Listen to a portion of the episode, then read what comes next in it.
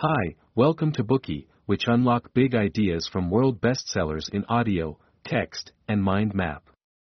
Please download Bookey at Apple Store or Google Play with more features. Get your free mind snack now. Today we will unlock the book Hillbilly Elegy, a memoir of a family and culture in crisis. The book was written by J. D. Vance, who was born in Middletown, Ohio, within the Rust Belt. While he is white, he is not a member of the white Anglo-Saxon Protestants, the first group to settle in the northeastern United States. Vance is of Scottish-Irish descent, and his community consists of mostly non-college educated, working-class individuals whose ancestors had been brought over to American South as day laborers. The subsequent generations had worked as sharecroppers, coal miners, and factory workers. They have been called rednecks, white trash, and hillbillies by other Americans, the last of which lends itself to the title of this book. Vance was only 31 years old when he wrote this memoir. At the time, he had no notable achievements.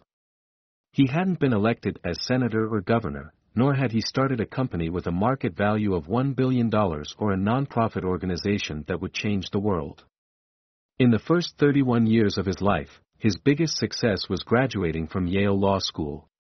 However, this memoir written by a nobody became a bestseller on Amazon and in the New York Times, even earning recommendations from influential Silicon Valley figures such as Bill Gates and Peter Thiel, author of Zero to One.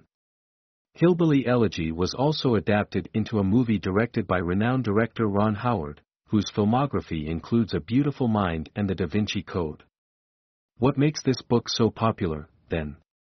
There are two primary reasons. First, Vance's story is inspirational. For someone born into a poor, chaotic family in an impoverished city, success is a strange. Many people who share the same background find themselves in the deep end. Against all odds, however, Vance managed to move up the social ladder and become a self-made businessman. The second reason is societal. Not only does this memoir detail Vance's past, but it also reflects the living conditions of white blue-collar workers, offering insight into a real facet of American society. Through Vance's perspective, readers can explore the challenges faced by the white American working class and learn the causes behind them. For this reason, many people regard Vance as the spokesman for white working class Americans. Some critics even believe that this book, which articulates the mentality of said demographic, explains why Donald Trump was so well liked among this demographic and how he came to win the 2016 election with their support. Now, let's dive into Vance's story in two parts. Part 1 Why do people like Vance struggle to escape poverty? Part 2 How did Vance achieve upward social mobility? Vance was born in 1984. Throughout his childhood and adolescence, the future was bleak for the white working class community in the Rust Belt. Like many marginalized groups, they were impoverished and had low social mobility. Many of them married early and bore children at a young age, leading to serial marriages and divorces. School dropouts, alcohol and drug abuse, as well as domestic violence were prevalent. Most people disregarded the importance of education and had never gone to college or university. Generation after generation were stuck on the lowest rung of the social ladder, struggling to improve their quality of life. The memoir focuses primarily on Vance's early life. As he recounts the events of his life, the author is shown to be highly aware and critical of the environment he grew up in. During the recollections, he observes every aspect of his community and wonders, why do people like me have a hard time finding their way out of a hard life? There is a popular yet oversimplified answer to this question fewer economic opportunities. It is generally assumed that if people get better paying jobs, their living conditions will improve. Vance, however, disagrees. He believes that the lack of economic opportunities is merely the tip of the iceberg and shares his thoughts in the memoir. The first factor is the changes in the economy and in industries. A decline in the demand for certain jobs often leads to unemployment and poverty. In the past, Rust Belt cities like Middletown relied on heavy industry. When the industry thrived, so did the city. Similarly, when the industry declined, the city followed in its footsteps. This has been the case with Middletown since the 1940s. In the 1940s, cities like Middletown embraced the golden age of heavy industry. The rapid development of the city drew numerous impoverished rural workers from the Appalachian region. Many of them moved to such industrial cities in what came to be known as the second wave of Appalachian migration toward the Northeast. During the 1950s, an average of 13 out of every 100 Kentuckians moved out of the state, although the number of out-migrants from other states within the Appalachians was far greater. Upon their arrival, these newcomers took up jobs in factories. These jobs paid well, and the newcomers managed to integrate into the local society. Many of them even made it into the middle class. Among these newcomers were Vance's maternal grandparents, who were important figures in his life. They relocated from Jackson, a mountain town in Kentucky, to Middletown, Ohio. At the time, they were newlyweds, one was 17, while the other was only 14. Vance's grandfather, Jim Vance, found a job at the steel company Armco. His grandmother, Bonnie Blanton, was a full-time homemaker. The couple settled into a comfortable middle-class lifestyle. Jim loved his job and worked hard, earning a wage that his friends back home could only dream of. The family home was about 2,000 square feet in size, with four bedrooms and a modern drainage system. To a Jackson native, it might as well have been a mansion. Furthermore, their children did not have to study in underfunded schools with only one classroom. Instead, they attended a proper school with modern facilities. Everything was perfect, and the future was bright. The Van Vances had given their children a new life, or so it seemed. However, reality does not always follow expectations. Not long afterwards, Middletown and its industries began to decline. It could no longer provide great employment opportunities or bring prosperity for the generations to come. In the 1950s, the wave of migration dwindled, and the population of Middletown hardly changed since then. Although Jim's life was rather financially secure as his company, Armco, remained the biggest employer in the city, he nevertheless noticed hints of change that caused unease among the residents. By the time our author was born, signs of urban decay had become apparent. The commercial district in the city center was no longer bustling with life. Vacant storefronts filled the streets everywhere. The most lavish houses that once belonged to the richest families in the city were left empty and dilapidated, while others were turned into apartments and sold or rented to the poor. Armco Steel was not so lucky either. To stay afloat, they were eventually forced to merge with the Japanese steel manufacturer Kawasaki.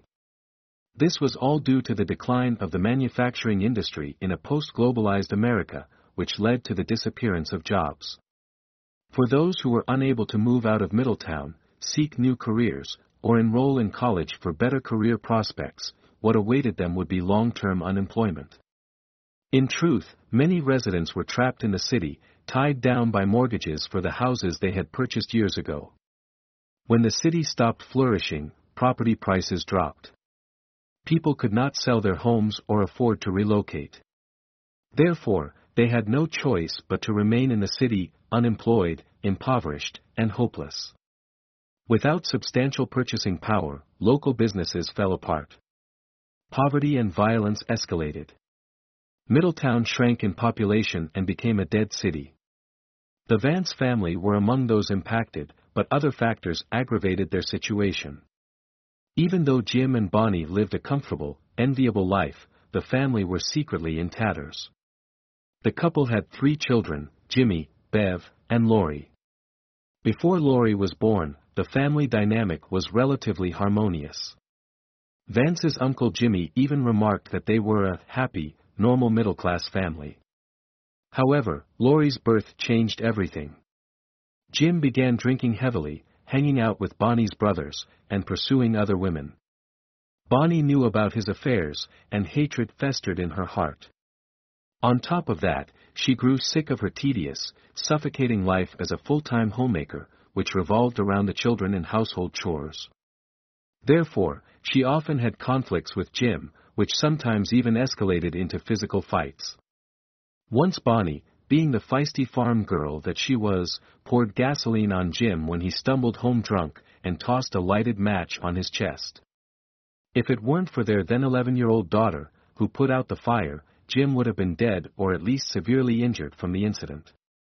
Their oldest son, Jimmy, had enough of the fights between his parents. Once he turned 18, he got a job at Armco and moved out of the house. Unfortunately, his younger siblings, Bev and Lori, could not escape the chaos of their home environment. Research has shown that negative childhood experiences often result in psychological trauma that follows us well into adulthood. Many psychology studies point to one conclusion constant stress alters the chemical composition of children's brains. The part of the brain that processes stress and conflicts remains activated. Even long after the crises have been resolved, the children's fight or flight responses remain active. Constantly being in a stressful environment makes a person short-tempered, anxious, and impulsive. Their decision-making and planning abilities, as well as their social skills, are bound to be affected. Traumatized children are more likely to be diagnosed with anxiety disorder, depression, cardiovascular diseases, obesity, and even cancer. Many of them struggle at school, and when they reach adulthood, their unstable emotional attachment styles also impact their relationships with others. The adverse effects of childhood trauma were clearly seen on Bev and Lori. Lori did not perform well at school and often skipped classes. She dropped out of high school at 16 and got married shortly afterwards. She was frequently abused by her husband and finally found the courage to leave him when she was nearly 30. Then, she managed to get a job in the radiology department of a hospital and married a man who treated her well.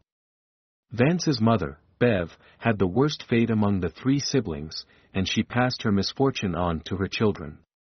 Initially an outstanding student with a bright future, she became pregnant at 18 and lost out on a college education. After graduating from high school, she gave birth to her daughter, Lindsay, whom she had with her first husband. Soon, the couple divorced, and Bev remarried and had JD with her second husband, only to divorce him when the boy could barely even walk raising two children on her own, she met the man who would become her third husband, Bob Hamel. The family of four settled down for a while and lived in harmony. Bev worked as a nurse, while Hamel was a truck driver. They earned a decent living, and there was hardly any conflict within the family. Alas, their peaceful, idyllic life did not last long. Bev cheated on Hamel with a firefighter, and the couple began having frequent arguments, leading to Bev's third divorce. From then on, she went through a steady stream of boyfriends, each of whom would be a father figure to JD at some point. But each time the boy began to warm up to them, they would disappear from his life. This cycle of heartbreak became a constant fixture in his relationships with paternal figures, leaving the boy traumatized. Furthermore, Bev later became an addict, starting with prescriptive painkillers before moving on to hard drugs like heroin. She lost her job and went into rehab. The addiction placed a heavy strain on her relationship with the family. After each episode, she would apologize with tears in her eyes and swear that she would quit. But she never did. His mother's whirlwind romances, mood swings, drug addiction, and tumultuous lifestyle caused Vance to spend most of his childhood in fear. Towards the end of Bev and Hamel's marriage, they often had verbal and physical fights. Vance's grades were affected. He also put on weight and started feeling aches all over his body, these were symptoms of stress and early warning signs of trauma. Still, the worst had yet to come. When Bev's relationship with her fourth boyfriend deteriorated, Lindsay, who had been Vance's companion and ally, got married and moved out of the house. Vance was left on his own. Before long, his academic performance slipped as he skipped classes regularly and did not hand in his homework. His GPA fell to 2.1, and he almost had to repeat freshman year. Even as he entered adulthood, the influence of his childhood trauma was still visible. He had anger management issues, raging at anyone who rubbed him the wrong way in the slightest. He only managed to make a gradual recovery from his trauma thanks to his supportive and understanding wife. Vance's family was a typical one within his community. Vance claims that the instability among working-class families seems to be a uniquely American phenomenon. The wounds inflicted by toxic families were like curses passed on from one generation to the next. Apart from economic and family factors, Vance highlights another reason behind the rural population's struggle to escape poverty. Many of them suffer from a lack of agency, believing that they do not have control over their own lives. That is why they are reluctant to take responsibility for the things that happen to them. When they face hardship, their first instinct is to blame others. For example, in the summer before Vance entered Yale Law School, he got a full-time job at a flooring tile distribution warehouse in his hometown. His main responsibilities included moving boxes of tiles onto pallets and getting the shipments ready for transport. He worked with a 19-year-old named Bob, who had a pregnant girlfriend. The company manager offered Bob's girlfriend a clerical position, in which she had to answer phone calls. But the couple were both terrible workers. Bob often showed up late to work and made numerous bathroom trips, each one lasting half an hour, while his girlfriend missed work every other day without advance notice. When they were eventually fired, Bob yelled at the manager, How could you do this to me? Don't you know I've got a pregnant girlfriend? He never reflected on his own mistakes and instead pinned the blame on the management. Bob's case was hardly an outlier. In cities like Middletown, there were many young men just like him who slack off and do not take their jobs seriously. While their misfortune is largely caused by their attitude, they never acknowledge their own faults. They complain about other people and political problems, believing that they lost out on good employment opportunities because Obama shut down the coal mines and immigrants stole their jobs. Their views regarding talent versus hard work also reflect their reluctance to hold themselves accountable for the setbacks they face, as well as an overall lack of control over their own lives. They always speak of industriousness and recognize it as a key ingredient in living a good life. On closer inspection, however, their actions contradict their so-called beliefs, and they fail to practice what they preach. Vance offers another example of a neighbor who prattled on and on about the importance of hard work, when in reality, she was always on government support and had never worked a day in her life. In Middletown, 30% of young people work fewer than 20 hours per week, yet none of them ever questions their own attitude towards work. Vance points out that the discrepancy between their actions and beliefs stems from their lack of faith in the value of hard work. To them, hard work is not nearly as important as luck or natural talent. Vance also notes that the people of his hometown generally recognize only two kinds of successful individuals. The first are lucky, they come from wealthy families with connections, and their lives were set from the moment they were born, he writes. The second are the meritocratic, they were born with brains and couldn't fail if they tried. But the members of Vance's community hardly know anyone from the first category, so they automatically place any successful person they come across into the second category. As we can see, to the ordinary folks of Middletown, the role of hard work in a person's success is often overshadowed by natural talent. Under this dangerous mentality, when people realize that they are not lucky or smart enough, they will believe that they do not stand a chance at success, and that they do not have control over their own lives. Thus, they will refuse to acknowledge their own role in the misfortunes that befall them. Instead, they target others and create scapegoats. In his memoir, Vance shows us the problems rooted in the psyche of folks in his hometown. But at the same time, he explains that these people used to be different. Vance's grandparents were the epitome of industriousness. They had moved up the social and economic ladder. Their children, however, did not inherit the same value and drive. At the end of the day, Vance believes that the harshness of the real world played a part in this cultural shift, transforming the collective belief within his community. Back then, everyone was paid well and could have a good life just by working hard. Therefore, they had faith in the value of perseverance. Nowadays, as the unemployment rate rises, people find it more and more difficult to participate as functioning members of society. Their attempts to change result in little success. Gradually, they stop believing in independence and diligence, values adopted and practiced by the previous generations. These qualities are thereby lost within the community, replaced by hedonistic consumerism, rage, and distrust. Apart from economic factors, family, and group mentality, Vance also examines the source of the struggle from a cultural perspective. One observer noted that the rural Scotch-Irish community is among one of the most stable and unchanging subcultures. They have distinctive traits, including being highly devoted to their families and nation, and taking family honor very seriously. If anyone insults their loved ones, they will resort to violence and beat the offender to a pulp. If anyone cheats on or assaults a female member of their family, they might even kill the offender. To Vance, these traits have both positive and negative sides. Today we are just sharing limited content. To unlock more key insights of world-class bestseller please download our app. Just search for Bookey at Apple Store or Google Play, get your free mind snack now.